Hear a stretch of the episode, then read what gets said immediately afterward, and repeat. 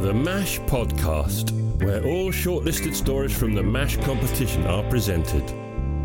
MASH competition challenges writers to create a story that includes three randomly assigned words. The key words for the story you're about to listen to were Congress, Art, Jealousy.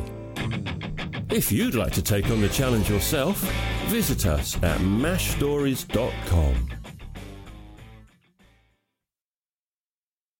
Straight to the Top, written by L.J. Kelley, narrated by Lisa Berkeley. Down, up, down, up, down, up.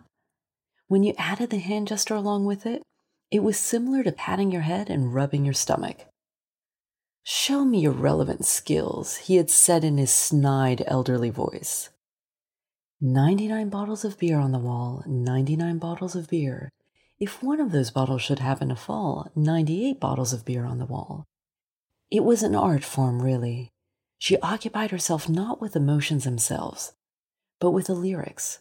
The good old boys song seemed fitting somehow in the dank basement corner of the Library of Congress. Totally getting this clerkship, she mused. She continued, remembering to pause periodically for a randy back arch or a moaning sound of her own.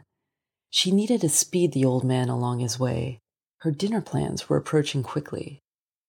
She always felt so powerful in these situations, with her ability to literally sever a man's masculinity with a gnashing of her teeth if he got out of line. No strings attached, no jealousy if his phone rang, if his wife called, or even if he didn't seem to remember her name when it was over. For that time, she owned him completely.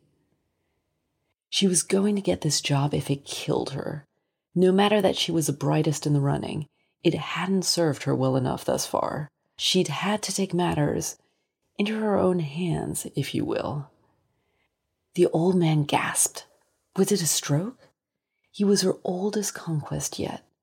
She had become bolder and more tolerant of the leathery, wrinkly flesh and distinctly disappointing intimacy some time ago. After all, it was the geezers who often had the most power and exerted the most influence. The first ejaculate slammed into the back of her tonsils, and she knew the finale had arrived. She loved to save the real entertainment for the end. She bucked and moved her body like a beautiful yogi in heat. This man would not forget her name when her resume came across his desk the following week. A tuft of gray hair fell over his face as he finished with another hoarse gasp. His pale blue eyes, reddened with the veins acquired from each of his many years of life, tumbled into the back of his skull. You're incredible, he panted. The arrogance was gone, just as it always was after her performance. She relished her newfound control over this pathetic man and to think her parents had thought it would be the Georgetown diploma that earned her the best opportunities.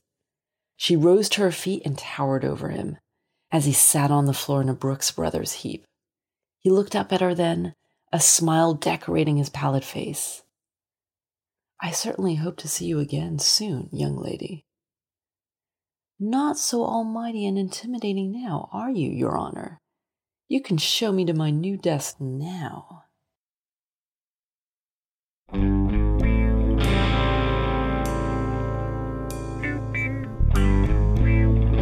Enjoyed the story?